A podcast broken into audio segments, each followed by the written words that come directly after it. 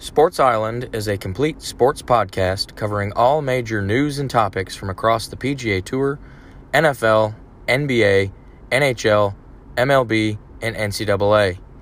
This podcast focuses on sports only, as political, racial, and social issues are not discussed. If you are a sports fan and are looking to stay up to date on all of the major news and topics from across the major sports, then Sports Island is truly your getaway destination. You're listening to the Sports Island podcast with your host, Rick Mitchell.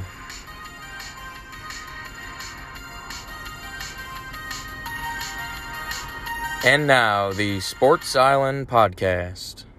Hey, everybody, and welcome back to another episode of the podcast. This is version 71 of the show. It's another good episode for you. We're going to recap uh, a major championship in golf. It's the first one of the season. We'll go through all that.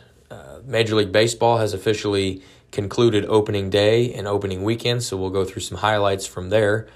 The NHL season is quickly winding down, and of course, the NBA season just officially ended, and we've reached the playoffs. The play in tournament will be taking place here this week, so we'll get into that and look at how all that is going to shape out. We'll do some predictions for the first round. But we are going to start off in the PGA Tour. This past weekend's tournament was the first major championship of the year, was the Masters. That's held at the Augusta National Golf Course in Augusta, Georgia par 72, distance 7,510 yards. This is the most prestigious course on tour, certainly one of the most iconic. Had a few differences uh, this year in terms of adding some length to some holes. The par 4 11th hole played 15 yards longer than usual at 520 instead of 505. And then the par 5 15th hole was 20 yards longer than we've seen, playing at 550 yards instead of 530. The field itself is obviously one of the best we'll see all year. It's a major championship, so we get nothing but the best. But the highlight of the field was none other none other than one Tiger Woods, who returned to action after 508 days in between his last competitive rounds. Uh, which his last competitive round was the 2020 Masters final round. 508 days later, he took the course again in the opening round of the 2022 Masters. So that was the longest span between starts in Tiger Woods' career. Tiger did play in the PNC Championship earlier this year, but that didn't count as a competitive round since he played with his son Charlie, just the format of that tournament. And then last year's winner, Hideki Matsuyama, won with a score of 10 under par, which we'll get to see again here shortly. That was the highest winning score since 2017 there were some big storylines coming into this uh, Masters, and all of which seemed to rear their head at some point during this weekend's tournament. The first, you know, Cameron Smith, he won the Players' Championship uh, about a month or so ago, a month and a half ago, and he was looking to become only the second player in tour history to win both the Players and the Masters in the same season. He would have joined Tiger Woods if he was able to do that. Rory McIlroy, this is seeming to be his uh, 100th attempt at the career Grand Slam of the majors, uh, but it was only his eighth start here at Augusta. And uh, we'll see. He missed the cut the week prior, so we wanted to see how he would come out and play. And then Collin Morikawa, he was looking to become the first person since Jordan Spieth in 2015 to win back-to-back majors. Okay, dating back to last summer's Open Championship, which was our last major. So Morikawa had something on the line there. And then, of course, Scotty Scheffler. The dude has been hotter than a fox in a forest fire, won three out of his last five events uh, that he's played in, securing the number one overall ranking in the world golf rankings. Um, and so there, you know, all four of those guys we'll talk about here in a minute. Um, the Masters itself, though, really wasn't um, entertaining. To I mean, like the first day and a half, uh, Scotty Scheffler got a five shot lead after 36 holes, which was tied for the largest 36 hole lead in Masters history. I mean, this thing seemed to be wrapped up after the second round. The weather itself was brutal. Uh, it wasn't real sunny overall. We did have some sunshine on Thursday and kind of periodically came and, and went throughout the week, but uh, there were cooler temps and a lot of wind. So it made scoring uh, come at a premium. In fact, the the final the final standings, uh, final uh, scores, there were only nine golfers that finished under par and only two others that were at even par. So 11 golfers total were at even par or better for the entire tournament. Uh, we did have some big names miss the cut in this thing, too. The cut line was high. I think it was at plus four. And some names to miss were Jordan Spieth, Brooks Koepka, Bryson DeChambeau, all of which are major champions. And then Xander Schauffele might be the best golfer without a major championship at this particular point. So we did see some some heavy hitting names miss the cut. Um, Tiger Woods did miss or did did play, uh, did make the cut for the 22nd consecutive time at the Masters, which is, uh, you know, obviously a record of itself. So Tiger did make the cut. His weekend rounds were were miserable. We'll get into those in a second, but. Uh, in the end, it was Scotty Scheffler who came out on top to win his first Masters and his first career major championship. It was his fourth victory in his last six starts. Was actually his fourth victory uh, in the last 57 days, which is the shortest span for four victories in PGA Tour history. Uh, those were all four of those wins were his first four wins on tour, so he's he's won in bunches. All it took was to get that first one. He did that, and now he can't stop winning. He's the fifth player in tour history to have all four of his first four wins come in the same season, and he's only the third player ever to win the Masters at age 25 or younger, joining Tiger Woods in 1997 and 2001, and then Jordan Spieth in 2015. So, uh, just an absolutely incredible performance again by Scotty Scheffler. Scotty is actually a local product here in the Dallas Fort Worth area. He went to Highland Park High School, which is here in Dallas. It's a powerhouse of elite athletic talent, always have good teams in every single sport. And in the last three years, there have been three Highland Park alumni that have won uh, a championship. A couple years ago, Clayton Kershaw won the World Series with the Los Angeles Dodgers. He uh, graduated in 2006 from Highland Park High School, and his baseball teammate at Highland Park was none other than Matthew Stafford, who just won a Super Bowl championship this past year with the Los Angeles Rams. They both uh, were teammates in at Highland Park in baseball. And then uh, Scotty Scheffler, now major champion, Masters winner, uh, graduated from Highland Park in 2014. So the last three years, we've seen three champions come from Highland Park High School here in Dallas. Not a bad resume for Highland Park. Uh, but the golf itself, I told you Scotty Scheffler's your winner. He won with a score of 10 under par.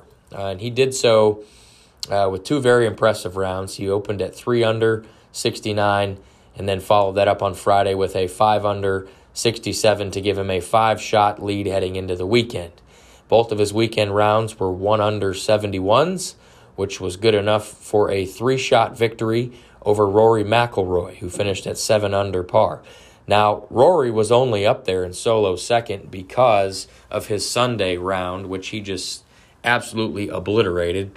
Uh, set the Masters course record with an 8 under 64, bogey free.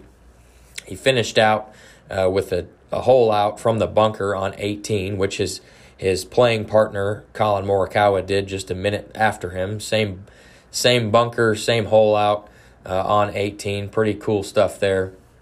But if Rory would have played, uh, this is obviously the closest he's been to winning the Masters and completing that career Grand Slam of winning all four major championships at some point in his career. But if Rory would have played Saturday's round like he did uh, Sunday, uh, this thing wouldn't have been close. Uh, Rory did actually shoot one over par in both of his first two rounds. So, uh, pretty good tournament for Rory. Made it a little interesting there late. He kind of ran out of ran out of holes. But um, there was a two way tie for third. Shane Lowry and Cameron Smith both finished at five under par. Now, Cameron Smith was in that final pair with Scotty Scheffler on Sunday. Uh, started the round three shots back of Scheffler. Scheffler bur- uh, parred the first two holes. Cameron Smith birdied the first two holes. So after two, the lead was only one. Uh, Scheffler was at nine under, Cameron Smith was at eight under, and then things kind of went haywire for Smith. He bogeyed the next two holes while Scheffler birdied one of them, got the lead uh, back up to four uh, shots, and then Cameron Smith ran into a big pile of trouble there on 12. That par three, he ended up triple bogeying after he plunked his tee shot in the water, sailed his third shot over the green, and that was the end of Cameron Smith. Uh, his his tournament ended there on hole 12 on Sunday, but out of all that, he still only finished uh, two over or one over par on Sunday, but that was enough to send him down to five shots behind Scheffler. Uh, Collin Morikawa, right? He finished solo fifth at four under par. He had a great round on Sunday, five under 67, including that hole out that I mentioned from the bunker on 18, right after Rory did. Another good round for Morikawa. Now, those storylines that I just talked about, I've already listed all four of those golfers in the top five. All right, those storylines I had mentioned last week, all four of those guys uh, really came to play this week. There was a two way tie for sixth at three under par. Will Zalatoris and Corey Conners. Zalatoris also shot 5 under 67 on Sunday to follow up his solo second here last year. And the way that Zalatoris' career is going, I certainly see him uh, winning a major championship and quite possibly a green jacket here at the Masters with the way that he's played the last two years. Uh, Justin Thomas and Sungjae Im were tied for eighth at one under par, and then tied for tenth, Cameron Champ and Charles Schwartzel, both at even par. So those are your 11 golfers that were even par or better. Everybody else was over par. Now, I would be remiss if I did not mention Scotty Scheffler. He won by three shots. However, uh, he came up to that par 4 18th, kind of had a errant tee shot, got on the green in two, impressive second shot, and then he proceeded to four putt, four putts to make double bogey there on 18. All right, and uh, you know Scheffler his his first putt kind of went past the hole a little bit. He missed the comebacker and then missed the one after that before finally tapping it in for a double bogey, but. Uh, I do think that if uh, the pressure kind of got to him there, I think he was ready. He knew he was going to win. He just wanted to get his green jacket, didn't really maybe have the same focus that he had had throughout the tournament because that was his one and only double bogey of the tournament. So, uh, but that was just interesting to see. Instead of winning by five shots with a par, he won by three shots with a double bogey at the end there. So, uh, I, I, definitely needed to make note of that. Um, his reaction after that second miss putt was was pretty funny. Maybe it was the third miss putt. It was pretty funny. He had he had to take a step back just to kind of regroup. Uh, but then Tiger Woods, I mentioned him. He finished all the way down at 47th, which was uh, fifth worst. He finished at plus 13. He actually opened one under 71 uh, Friday's round, which was good. Uh, that scoring was at a premium there on, on Thursday, and that one under sat him pretty good. Then he went two over on Friday, and then he finished the weekend with back to back rounds of six over 78s. So he went 12 over in his weekend rounds absolutely horrible. And uh, you could tell he was kind of maybe his leg was a little fatigued. He kind of had a noticeable limp there towards the, the later stages of, of the weekend. But the fact that he went out there and at least was legitimately competing for two rounds uh, was was very solid. Tiger Woods is already committed to play in the Open Championship in July in St. Andrews, which he said is his favorite golf course. I'm sure he'll be able to participate or will choose to participate in at least another event or two before then. But uh, nonetheless, it was good to see Tiger out there, and uh, he was somewhat in the hunt for at least uh, the first round and part of the second round. But that brings us to this weekend's tournament, which is the RBC Heritage. That's at the Harbour Town Golf Links in Hilton Head Island, South Carolina. It's a par 71. Distance is 7,121 yards, so a little shorter than Augusta. Uh, this course is very challenging, though. Uh, it has some tight fairways. You have big overhanging mossy oak trees in the fairways, and then, of course, you have some strategically placed fairway bunkers. And then you combine that with the fact that the greens here at Harbour Town are very small and very contoured, so there's not a whole lot of flat putting surfaces. And then you mix all of that with the fact that this course simply is placed on the ocean, so there's going to be some wind right? Wind is definitely going to be a factor like it was last week at Augusta, but it's a different kind of wind because it's an ocean breeze, right? So it can swirl, change direction, uh, and it's certainly going to play a factor. Normally, the field that we see for these tournaments immediately following a major championship are not as solid. A lot of the big name players uh, do well in majors, so they take that next week off. That's not the case this week here at Harbour Town. There's some big name golfers. A lot of top 10, top 20 golfers in the field are going to be out there, including Justin Thomas, Cameron Smith, Patrick Cantlay, Collin Morikawa, Dustin Johnson, and Jordan Spieth. All right, so certainly look for any of those guys to do well and finish near the top of the leaderboard. Uh, but when I hear difficult putting surfaces, like I do here at Harbour Town, I immediately think Cameron Smith. Uh, the way that he's been putting, he's become the best putter on tour, certainly uh, in this season. You got to think Cam Smith is going to do well uh, on these small greens that have, uh, you know, that are very uh, uneven and not flat. Uh, the way that Smith has been putting, I'd like for Cam Smith to compete this week. And then I also like Shane Lowry this week to come on strong. He's been playing really well as of late. Uh, definitely, his name was up near the top of the leaderboard for at least the last two and a half rounds there at Augusta. Finished T3 last week. Uh, he's used to the swirling winds. He's from Northern Ireland, so he's played a lot of uh, a lot of golf in, in some not ideal weather. So uh, the way that he's been playing, he's historically played well here at Harbour Town as well. So I like for Shane Lowry and Cam Smith to uh, to be near the top of the leaderboard when this thing's all said and done. But uh, I will be tuned in this week to the RBC Heritage, uh, certainly, especially with the field. It's probably an above average field for the week after a major championship. So um, you know, last week it wasn't as competitive as we all probably would have hoped, just due to Scheffler's huge lead. But I do think we're back on the uh, the competitive train this week here at Harbour Town, especially with how many big name players we got out there. So, uh, if you like golf, I know you'll be tuned in just as I will be. But we'll move on to Major League Baseball, and the MLB is officially in session. Opening day uh, was last week. Opening weekend was this past weekend. So we're uh, we're through both of those. We're not going to do a standings update quite yet, just because teams have only played four and five games, so there's not quite a need to do that just yet. But we will go over some storylines that uh, kind of headline how opening day and opening weekend went. And um, opening day itself produced two walk off wins, both of which were delivered by players who were making their team debuts. So the Detroit Tigers shortstop Javier Baez had a walk-off single to give the Tigers a win. And the New York Yankees third baseman Josh Donaldson, he also had a walk-off single to give his team the victory over the Boston Red Sox. So uh, we had two two walk-off wins there, both by new players. We also, over the course of opening weekend, we had a couple of bench clearing incidents. There were no fights or brawls, but uh, in two different games, the bench is cleared, and they both revolved around uh, batters getting hit by a pitch. The first one was the New York Mets and the Washington Nationals. This was in the second game of the year. Uh, the bench is cleared after Mets shortstop Francisco Lindor was hit in the head by a pitch, actually hit off of his face uh, when he was squaring around a bunt.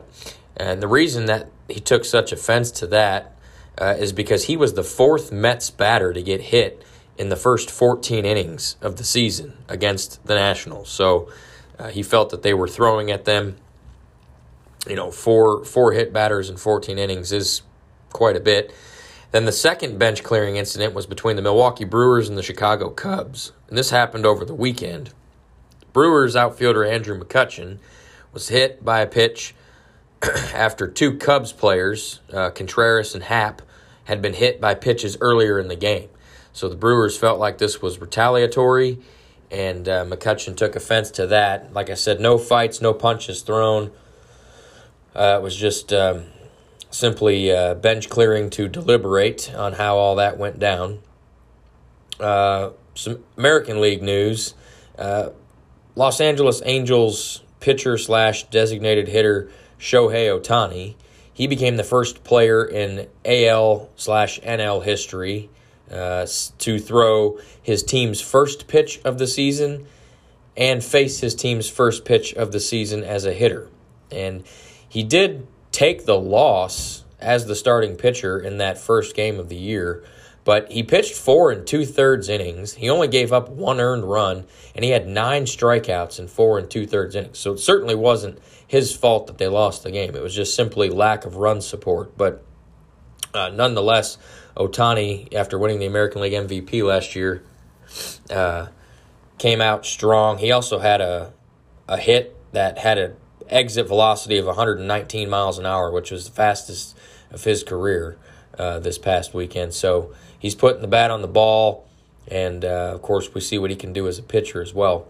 Uh, Cleveland Guardians, right? This still doesn't sound right. Uh, it should be Indians, but it's Guardians because we're in 2022 and we can't be uh, any bit mildly offensive to anybody. Uh, Cleveland Guardians rookie outfielder Steven Kwan. He had himself quite the weekend. He became the sixth player since 1901 to record a five hit game within the first three games of his career.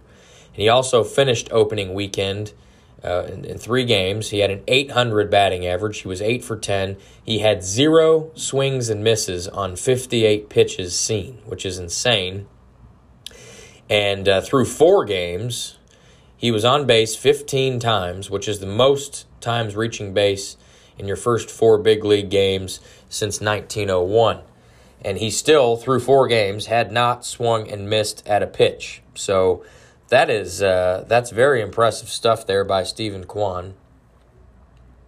Uh, National League, real quick, the Colorado Rockies. They're off to a pretty good start. They signed Kris Bryant to a huge contract. They actually have some underrated. Their rotation's very underrated pitching, uh, headlined by Herman Marquez. Uh, but then you have a lineup uh, that features Ryan McMahon, Kris Bryant, you know, and so they they can hit the ball. C.J. Cron is another good batter in that order. Uh, they've gotten off to an impressive start. They took two of three at home against the Los Angeles Dodgers, which was the first home series victory against the Dodgers since August of 2018. So, uh, Rockies also came down uh, to Texas the other day and beat the Rangers uh, in their home opener. So they're off to a good start. That NL West is already super competitive. So uh, I don't see the Rockies continuing this, but they are certainly off to a good start. And then the only team to remain undefeated through opening weekend was the Tampa Bay Rays. All right, they won all three games against the Baltimore Orioles, who were the only team not to win a game through opening weekend. Uh, but Baltimore uh, did win the other night, so they are officially the last team to reach the win column. Uh, but nonetheless, we are uh, we're off and running here in Major League Baseball. Long season ahead of us. Uh, I don't necessarily want to do a standings update every single week, uh, but they play you know six or seven games a week, so we may end up doing that. But for now, we just kind of recapped opening weekend. Uh, my Texas Rangers, you know, they're not. They've only won once out of their first five or four games. Not not too impressive, but they have been able to score some runs. So I do like that. But uh, yeah, we'll just keep keep uh, up to date with baseball as we go through the season. And like I said, plenty of games left. We're playing a full 162 game slate this year uh, as normal. So uh, we'll keep you up to date as we move along. But we'll head over to the National Basketball Association and do a playoff picture uh, here in the NBA. We have officially concluded the NBA's regular season. The playoffs are uh, already underway as the play in tournament has officially started. We've had two of the play in games be played uh, at the point that this is recorded. So we know a little bit more clearly who officially is in the playoffs uh, versus the play in tournament. But last week we talked about all 10 teams in each conference that were in the playoffs or play in tournament and how it works basically. The top six seeds at the end of the regular season were automatically in the playoffs for each conference. Seeds 7 through 10 uh, participate in what they call a play in tournament. Okay. The 7 and 8 seeds play each other, and the 9 and 10 seeds play each other. Whoever wins the 7 8 matchup moves into that official seven seed of the playoffs. The loser of the 7 8 game goes to a third game in which they would play the winner of the 9 10 matchup. And then whoever wins that third game becomes the 8 seed in each conference. So we've already had the 7 8 matchups for each conference be played as of this recording. So the only seed, the only official seed that we don't know for each conference is the eight seed. So we'll start off in the Eastern Conference. The 7 8 matchup was the Brooklyn Nets and the Cleveland Cavaliers. Okay, and that game has already taken place. That was at the Barclays Center in Brooklyn. And the Nets, they got up by uh, over 20 points. Looked like it was just going to be a boat race. But Cleveland outscored Brooklyn in the second half, third and fourth quarters to kind of close the gap a little bit. Uh, the Nets ended up winning 115 to 108, thanks to uh, an unbelievable performance by Kyrie Irving. He had 34 points, 12 assists. He actually was 9 of 9 in the first half shooting. Uh, and then Kevin Durant, of course, you know he's going to show up. He added uh, 25 points of his own with 11 assists. So uh, the two big dogs for Brooklyn showed up to play. And, uh, you know, it's, it's going to be tough to beat when those guys are shooting like they did. On the Cleveland side, Darius Garland, quickly becoming one of the top 15 players in the league. He had 34 points uh, to lead Cleveland. So uh, Brooklyn moves on to uh, the official seven seed in the East. Cleveland goes to that third game, third play in tournament game in the East. So Cleveland is going to face the winner of the 9 10 matchup, which is the Atlanta Hawks and the Charlotte Hornets. The game will be in Atlanta. My prediction is that Trae Young and the Atlanta Hawks move on in this one. Uh, I just think they have too much uh, firepower to not beat Charlotte, especially at home. So give me the Hawks to beat the Hornets.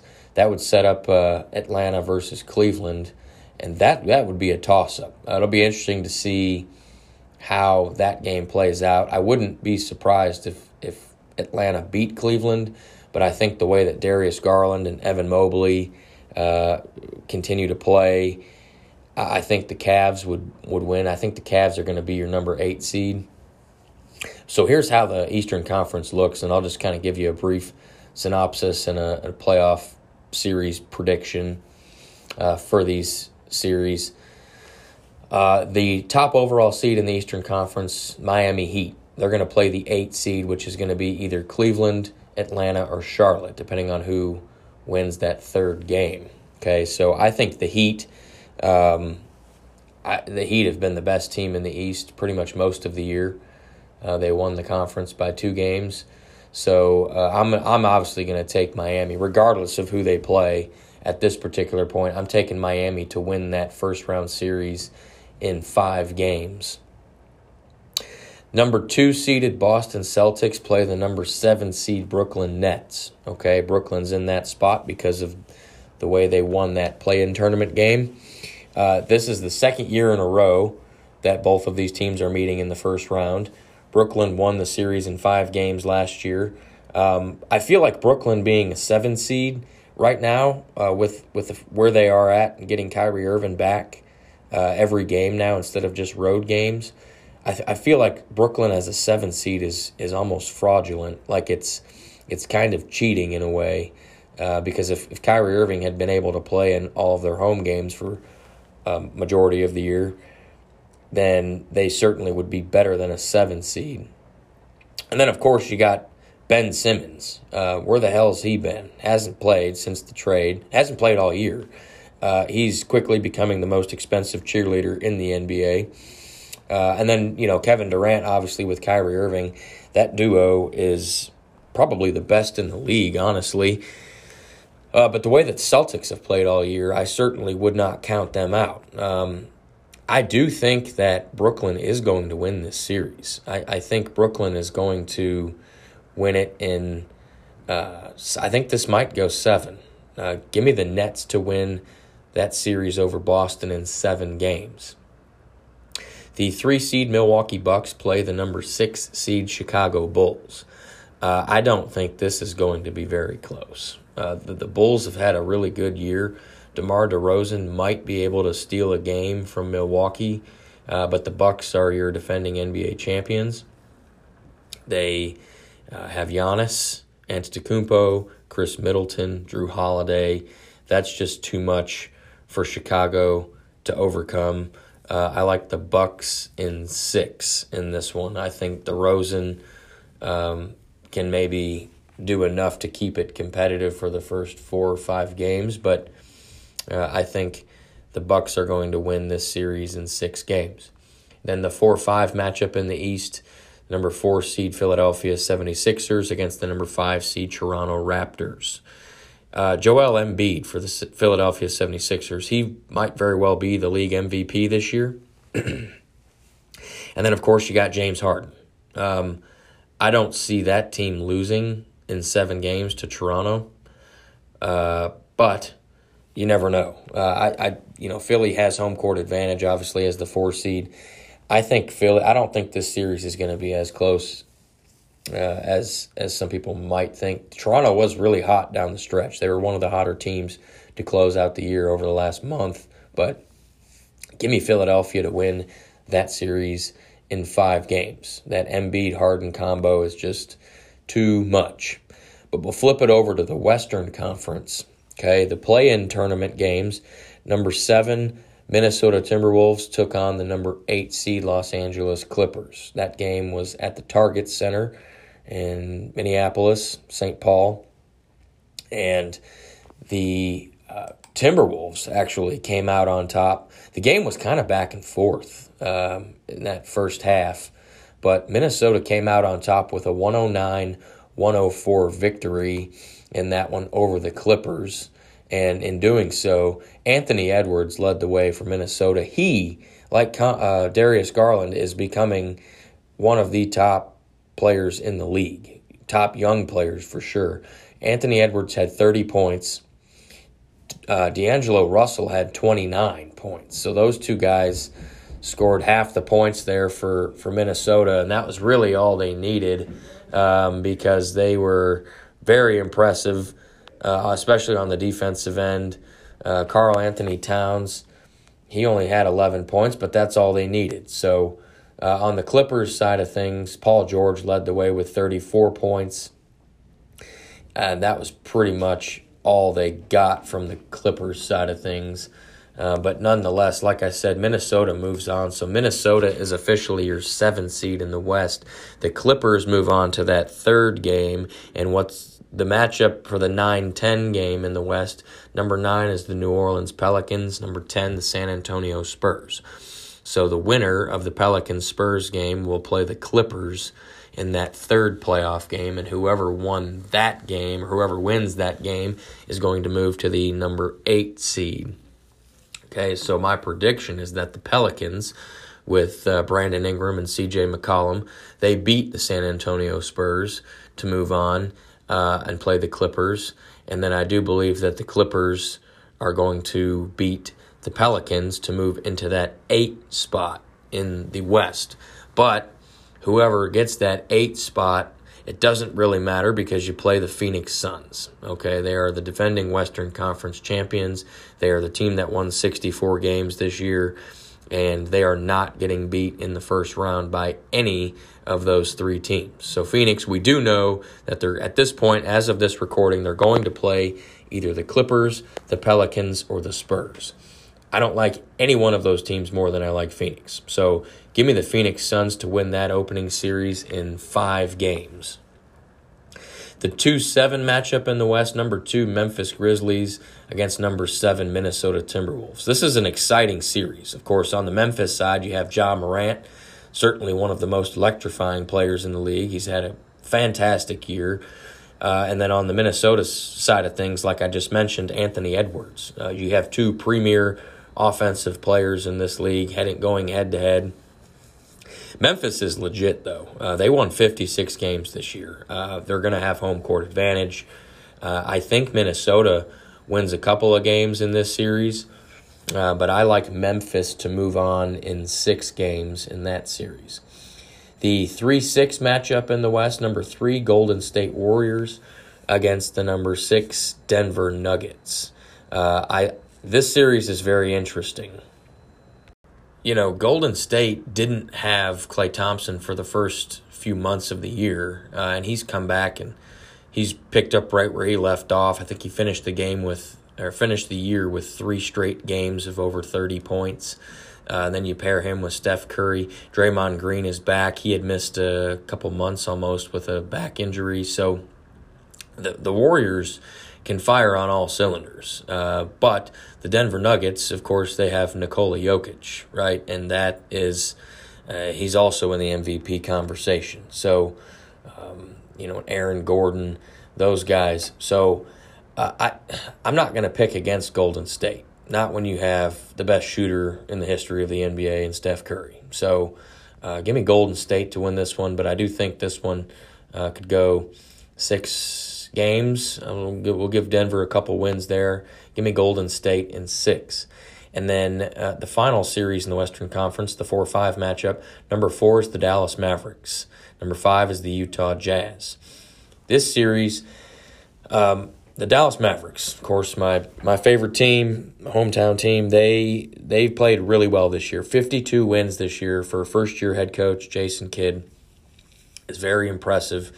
Um, they got rid of Kristaps Porzingis, got in Spencer Dinwiddie at the trade deadline, and that proved to be the ultimate revelation. Really, uh, Dinwiddie has come in and just been an absolute monster.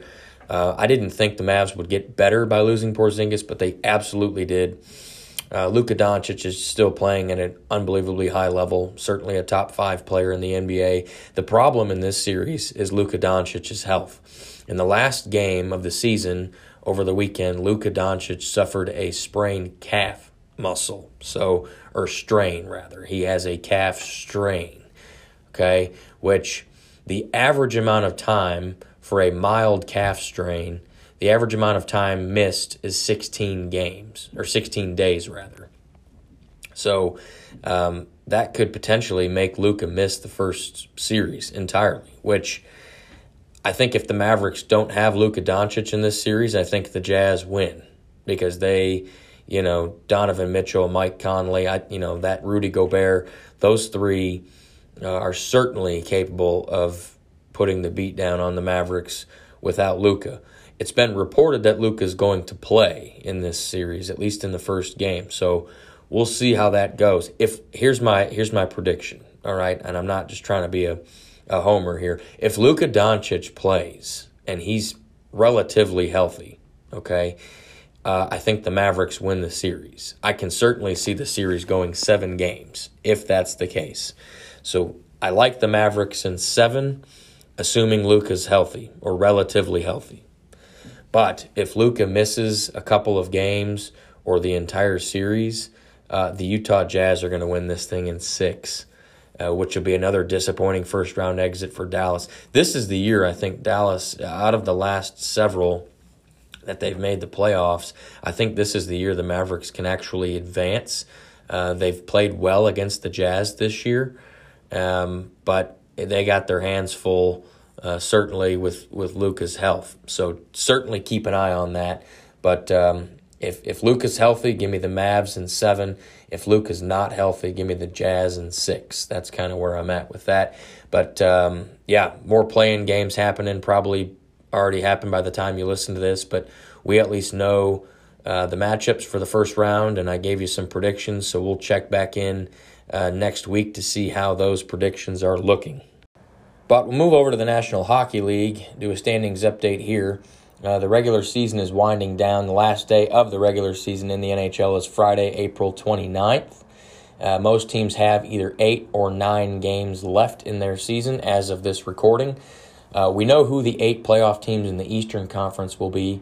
The Western Conference is getting a little bit more narrowed down. I think there's really only about three teams that are in contention for those two wild card spots. But we'll just do the standings update. It's a wild card standings update, which means we'll give you the top three teams in each division plus the two wild card teams. In the Eastern Conference, the Metropolitan Division, the Carolina Hurricanes are up top with 104 points. Uh, they are a absolute buzzsaw. Would not want to see them in the playoffs. Uh, they're firing on all cylinders. Uh, the New York Rangers are second in the Metro with 100 points on the dot. They've officially, both of those teams, the Hurricanes and the Rangers, have clinched a playoff spot. Uh, Rangers forward Chris Kreider, he scored his 50th goal of the season. this past week, making him only the fourth New York Rangers player to ever score 50 goals in a season. The other three to do that were Jaromir Jagr, Adam Graves, and Vic Hadfield. All right, so pretty elite company there for Chris Kreider. A big reason as to why the Rangers have played as well as they have this year. The third team in the Metro at the moment, the Pittsburgh Penguins, at 95 points. So I, I certainly see them staying either in that third spot, possibly slipping to a wild card spot, depending on how Washington does uh, in their last nine games. But uh, Pittsburgh forward Sidney Crosby, he hit the 1,400 point plateau in just his 1100th game. So far more than a point per game over his 1100 game career. Uh, he's the seventh fastest player to reach 1,400 career points behind Wayne Gretzky, Mario Lemieux, Marcel Dionne, Phil Esposito, Jaromir Jagr, and Steve Yzerman. So very elite company there. Definitely not a surprise to see Crosby uh, on that list. But the Penguins, uh, they only, you know, the, the Capitals have two games in hand on Pittsburgh, and they're uh, three points back currently as it sits. So Pittsburgh may fall to a wild card spot. But the Hurricanes and Rangers are certainly going to be the top two teams in the Metro. Over in the Atlantic Division, the Florida Panthers, they have 110 points. They've won eight in a row, nine out of their last 10. Uh, very well. Uh, they've been the best team in the Eastern Conference all year, and I think they'll finish the year as such. Uh, certainly would not want to see them either uh, in the playoffs. Uh, the Toronto Maple Leafs, uh, the Panthers have clinched a playoff spot, so too have the Toronto Maple Leafs. Maple Leafs are sitting currently at 100 points. They've won seven out of their last 10. Auston Matthews scored his 56th goal of the season this past week, which breaks the record for the most goals in a season by an NHL born skater. He also is the first player to score 51 goals in a 50 game span at any point during the season since Mario Lemieux did it back in the 1995 1996 season. So, terrific year for Auston Matthews. He had a 16 game point streak that was snapped the other night uh, at home against Buffalo. But nonetheless, the Leafs are uh, in the playoffs. The third team in the Atlantic is the Tampa Bay Lightning, two time defending Stanley Cup champion. They have 96 points. They're four points behind Toronto. I can see them catching Toronto. They're definitely not catching Florida. So uh, Toronto and Tampa are pretty much going to be battling it out. Both of them have played uh, 73 games at this particular point. Those two will battle for second and third in that division, and uh, second will get home home ice advantage in that series because they would end up playing each other in the first round. The two wild card teams. The first wild card team, the Boston Bruins, 95 points.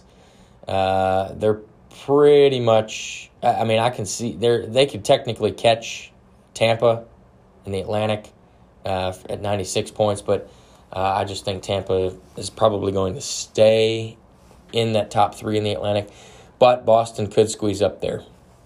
The second wild card team is the Washington Capitals. They have 92 points. Again, they're three points back of Pittsburgh for that third spot in the Metro, um, but Boston and Washington lo- are looking likely to be uh, wild card teams. Although Washington has won four in a row, so they uh, are looking good at the right time. Over in the Western Conference, the Central Division, Colorado Avalanche are the only Western Conference team to officially clinch a playoff spot. They have 110 points. they've won six in a row, eight out of their last 10. I believe them to be the best overall team in the NHL outside of Florida. Uh, Florida is right up there with them, but I think Colorado uh, has a little bit more talent. So uh, they're going to win the Central. They're going to be the top overall seed in the West. Second in the Central is the Minnesota Wild. Uh, they've won seven out of their last 10, have 96 points. They're still 14 points back of Colorado. Uh, but the moves that they've made at the trade deadline have certainly paid dividends. The Wild are a good team, definitely going to be a hard out in the playoffs. The third place team in the Central is the St. Louis Blues. They have 96 points as well, tied with Minnesota. Minnesota has two more uh, wins at the moment. But the Blues are hot. They've won eight out of their last 10, six in a row. Uh, certainly think they're going to be uh, making some noise as well. Although the Wild and the Blues look like they're on a crash course to play each other in the first round, so that would be very interesting. Uh, Pacific Division, first place is the Calgary Flames. They have 99 points, uh, which they've won five in a row, seven out of their last 10. Um, they lost Sean Monahan for the year, but Johnny Gaudreau has been absolutely outstanding this year. He just eclipsed 100 points in 73 games, making Gaudreau only the second U.S. born player to reach 100 points in a season in the last 25 years. The only other U.S. born player to do that in the last quarter century is Patrick Kane, and he did that in the 2018 2019 season. So I think the Flames are going to win the Pacific Division. Second place in the Pacific, the Edmonton Oilers. They have 90 points. Uh, they went through a rough patch earlier this year before they uh, fired Dave Tippett, and uh, they I think they're solidly in the playoffs uh, at this point. They've won seven out of their last ten. They have two of the best five players in the league, in Connor McDavid and Leon Draisaitl. Uh, has over 50 goals as well for Edmonton. So they're good. Uh, third place in the Pacific right now, the Los Angeles Kings with 88 points. All right. They got some bad news, though, because uh, de- defenseman, assistant captain Drew Doughty, he underwent season ending wrist surgery. All right. It was successful, so he'll be ready to go for next year, but LA will not be with. Uh, with him in their lineup there the rest of the year, which is a huge blow considering they are currently in that three spot in the Pacific um, definitely going to be tough to advance very far in the playoffs without your best defenseman, one of your best players. Two wild card teams at the moment. Nashville Predators are in the first wild card spot with 89 points. And then my Dallas Stars. They are second wild card at the moment with 88 points. Uh, Ryan Suter, defenseman for the Stars, scored his 100th career goal, making him the 16th born uh, U.S. born defensemen to reach 100 goals. The only uh, there's only three other active U.S. born defensemen that have reached 100 goals, uh, and uh, Ryan Suter took a while to get there, but he is not known for his offense. Certainly more for his defense. But the Stars, uh, Scott Wedgewood, in huge win the other night. Uh, against the Tampa Bay Lightning at home, a 1 0 shutout victory for Dallas. That was a massive two points on home ice. Scott Wedgewood is 3 0 1 in his first four starts as uh, Dallas's backup goalie. Um, you probably don't, if you're not a Stars fan, you probably don't know who Dallas's goalies are, but Jake Oettinger and Scott Wedgewood have been playing really well. Uh, Oettinger, the second half of the year, has, has been probably a top five or six goalie in the league. Um, I think the Stars, uh, they're, they're three points clear of the Vegas Golden Knights, who are at 85 points. First team out of the wild card at the moment.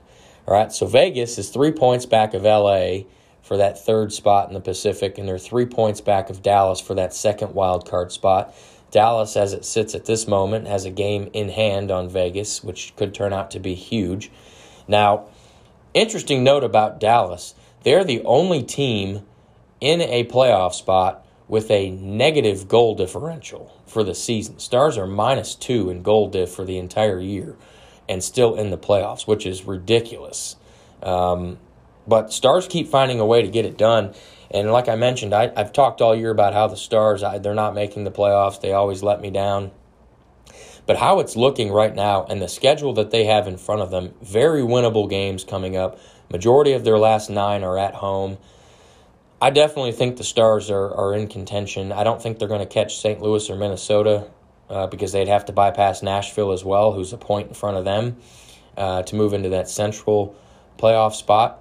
But uh, I do believe at this particular point, the Stars have given me enough here lately. The addition of Scott Wedgewood ha- has been something that was much needed to provide goaltending depth behind Jake Oettinger. So uh, I do like the Stars to make the playoffs at this particular point. Uh, three points clear of Vegas, and um, it just uh, it's going to come down to winning the games that you should win, which I think Dallas can do with their remaining schedule. But nonetheless, uh, next week's episode, we should uh, have a much more clear picture uh, of the playoffs and where we're at. So we'll we'll keep you updated at that time. But we'll move on to our segment called Around the Island. That's where we do some quick news topics from across the various sports. We'll start off in the National Football League. We've got a few uh, contract extensions and re signings to go over. The first one, which is the biggest one, was the Las Vegas Raiders. They have re signed quarterback Derek Carr to a three year, $121.5 million extension. It's an average annual value of $40.5 million. So you can add Derek Carr to the list of the $40 million quarterbacks. Now, I don't necessarily think Derek Carr is worth that money. I don't think he's that level of quarterback. But uh, some people can say that for the quarterback of my favorite team, which would be Dak Prescott. I think Dak is certainly in the conversation, more so than Derek Carr. But uh, you know, that's forty million seems to be the going rate for any quarterback that's in the top ten or around the top ten overall in quarterback rankings. So uh, Carr is tied to Vegas for the next few years, just as wide receiver Davante Adams is. The Houston Texans, they have re-signed wide receiver Brandin Cooks to a two-year deal, averaging about 20 million per season. Uh, you know, Cooks has not had a whole lot of success there in Houston for obvious reasons. Uh, 20 million is kind of the cheap end now for a for a wide receiver one with the contracts that we've seen handed out here this offseason. Uh, there was rumors originally that Cooks was going to get traded, but that does not appear to be happening. The Baltimore Ravens, they have re-signed defensive end Calais Campbell to a two-year, $12.5 million deal. Campbell's a six-time Pro Bowler, and uh, with where he's at in his career and his age, uh, I would assume that these next two years in Baltimore would be his last two in the league. Then the most interesting signing came to us via the Philadelphia Eagles. They have signed former Oregon wide receiver and Team USA Olympic hurdler Devon Allen to a three year contract. Now, Devon Allen is 27 years old. He has not played football, uh, at least competitively, since 2016 when he was at Oregon. He was a wide receiver for the Ducks, obviously a, a burner, fast guy. Uh, Devon Allen has finished fifth and fourth in the 110 meter hurdles in the past two Olympic Games. So he's obviously a natural runner, sprinter. He's fast. Uh, if he still has his ability to run routes and and use that speed, I think he could probably be a pretty decent weapon for the Eagles. Uh, you know, he hasn't played football since 2016, so it's going to take a lot to get him up to speed in terms of uh, you know the NFL receivers and their ability to block and and run routes and stuff like that. But uh, I think it's interesting. I think it could potentially be a home run hit for Philly if it doesn't take Allen a while to get up to speed on that.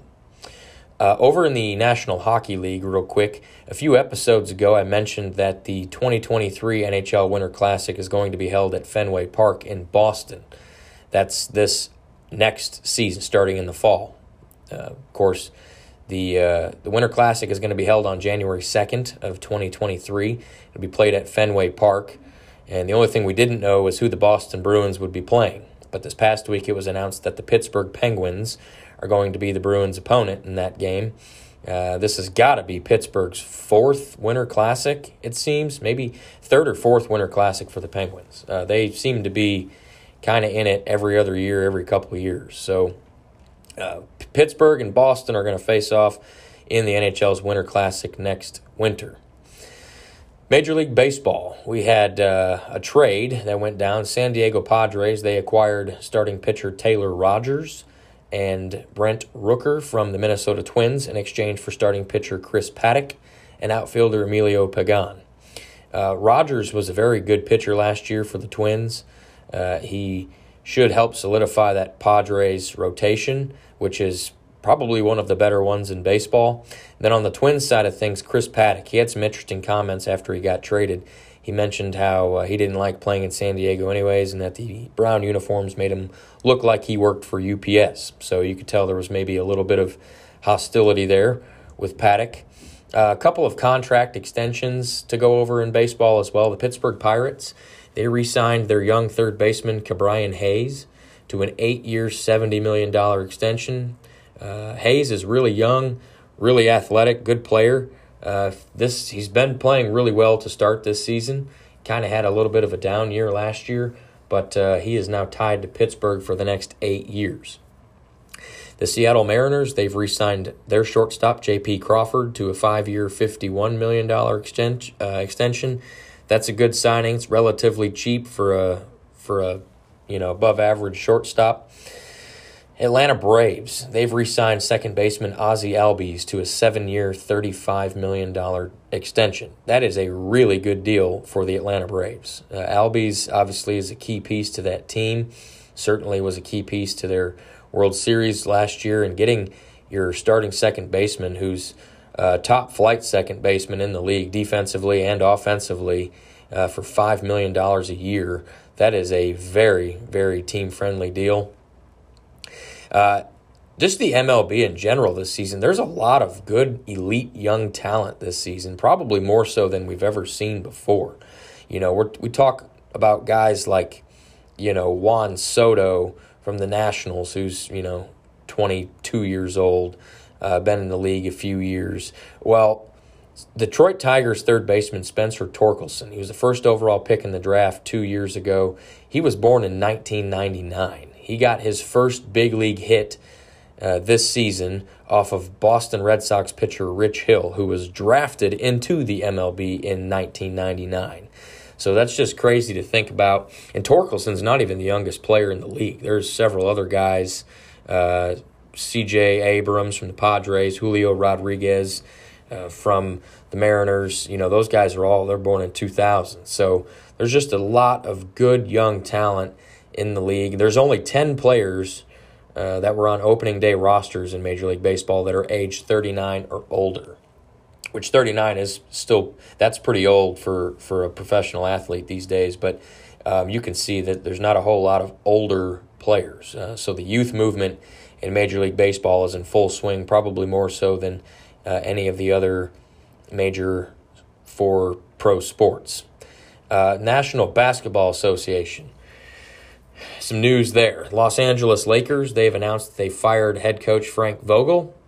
And this is not a surprise. After the Lakers missed the playoffs this past year, just an absolutely horrid season, you cannot miss the playoffs with a lineup that features LeBron James and Anthony Davis. And that's not even mentioning Russell Westbrook. Now, Westbrook can play, he played completely horrible this year.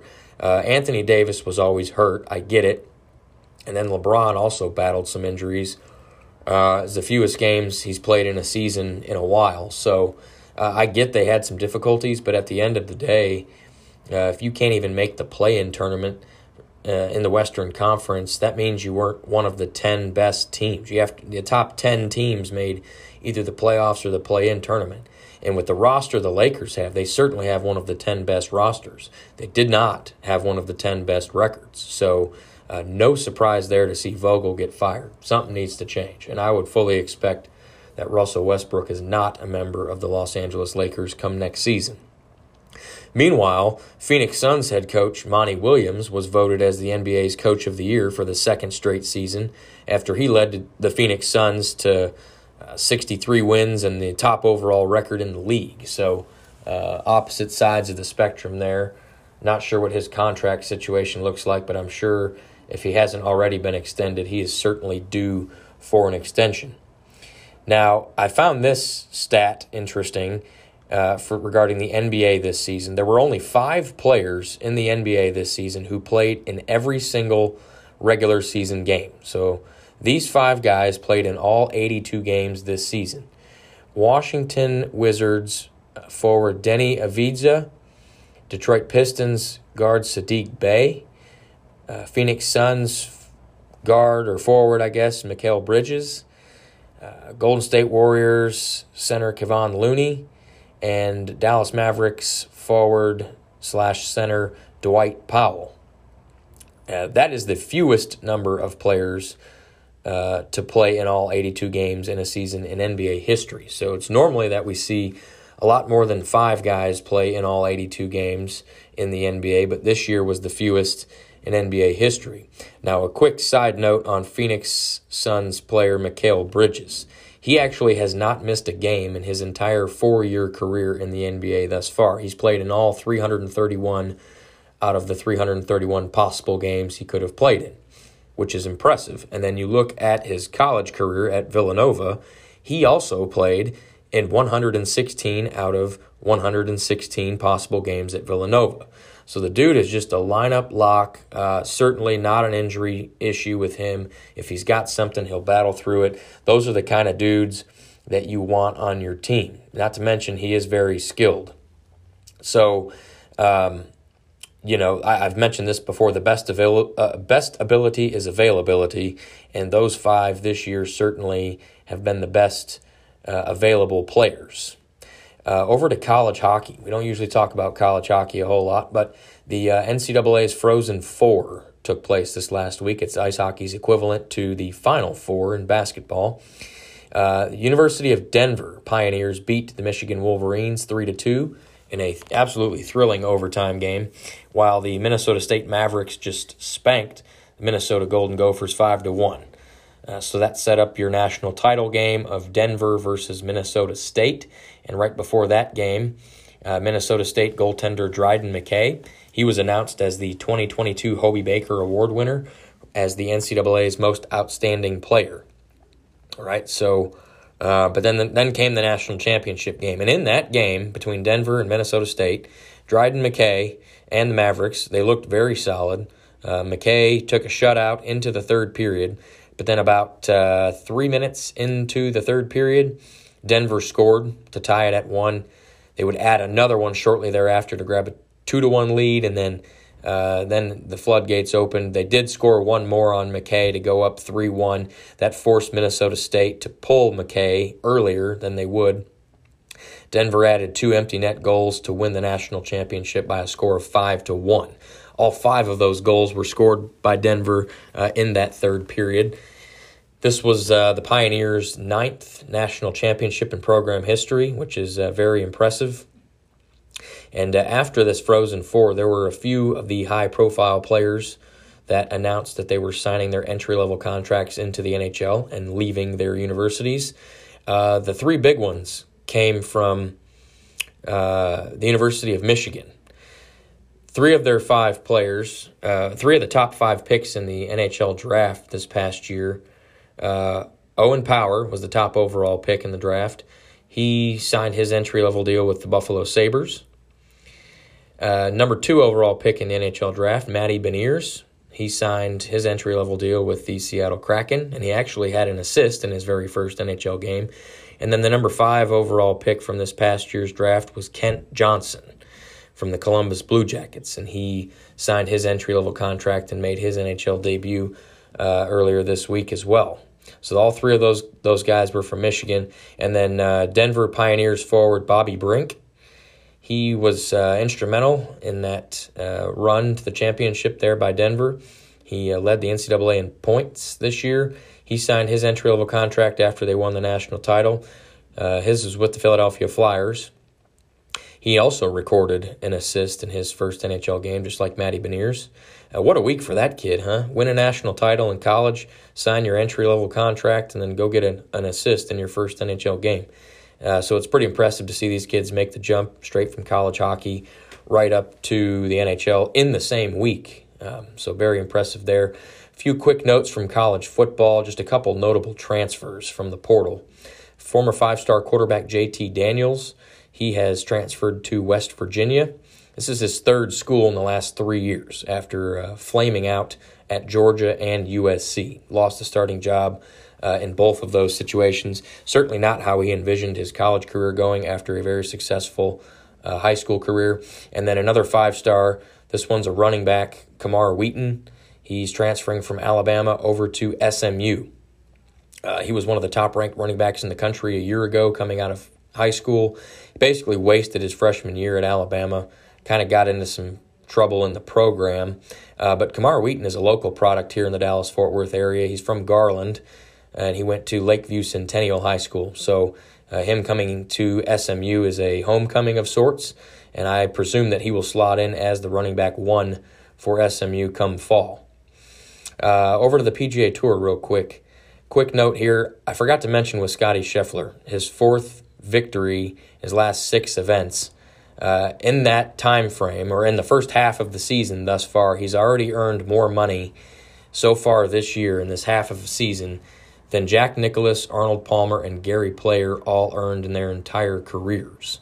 So I know the dollar has changed, obviously, and you know, Scheffler got over $2 million for winning just the Masters, and same thing with the World Golf Championship a couple weeks before that. But, you know, we're talking about three of the best players of all time, most decorated players between Nicklaus, Palmer, and Player, right? I mean, outside of Tiger, those are the three best players to ever play the game. And Scotty Scheffler's won more money than all of them ever did in their entire careers. And he did that in just a half of a season. So that's pretty crazy to think about. And then the final piece of uh, news and around the island is kind of a, a, somber mood here. This past weekend, Pittsburgh Steelers quarterback, former first round NFL draft pick Dwayne Haskins Jr., was tragically killed when he was hit by a dump truck on a highway in Florida. He was trying to cross the highway. I believe it was around 6:30 in the morning. Uh, he was either going to or coming from a workout with some other Steelers players. I think Mitchell Trubisky, the new Steelers backup quarterback or starting quarterback, perhaps uh, arranged this trip for workout uh, for for some players there in Florida, and Dwayne Haskins was one of the players, and he was either on his way to or coming from when he uh, attempted to cross the highway and got hit by a dump truck. So he was pronounced dead on the scene, and Haskins was uh, just 24 years old. Definitely a tragic event. Uh, you know, I'm sure everybody's got a lot of questions as to why this happened and how it could have been prevented, but I'm sure as time goes on, we'll get more info on that. But for now, uh, definitely a tragic event, and um, hopefully the Steelers can can cope together as a team and not let it affect them as they go into their off season. But that's going to wrap up the 71st episode of Sports Island. Uh, you know, another busy weekend here. Major League Baseball's and you know off and running. Plenty of good matchups there. Uh, NBA playoffs, the play-in tournament is wrapping up this week and uh, at the end of the week, and then the playoffs officially start on Saturday. So be sure and tune into that. And of course, we have some NHL hockey this weekend uh, as the season wraps wraps up and uh, we get these playoff races figured out. But uh, we'll check back in next week uh, with another good episode for you. Thanks for listening to the Sports Island Podcast. Be sure and find it on Facebook at Sports Island Podcast.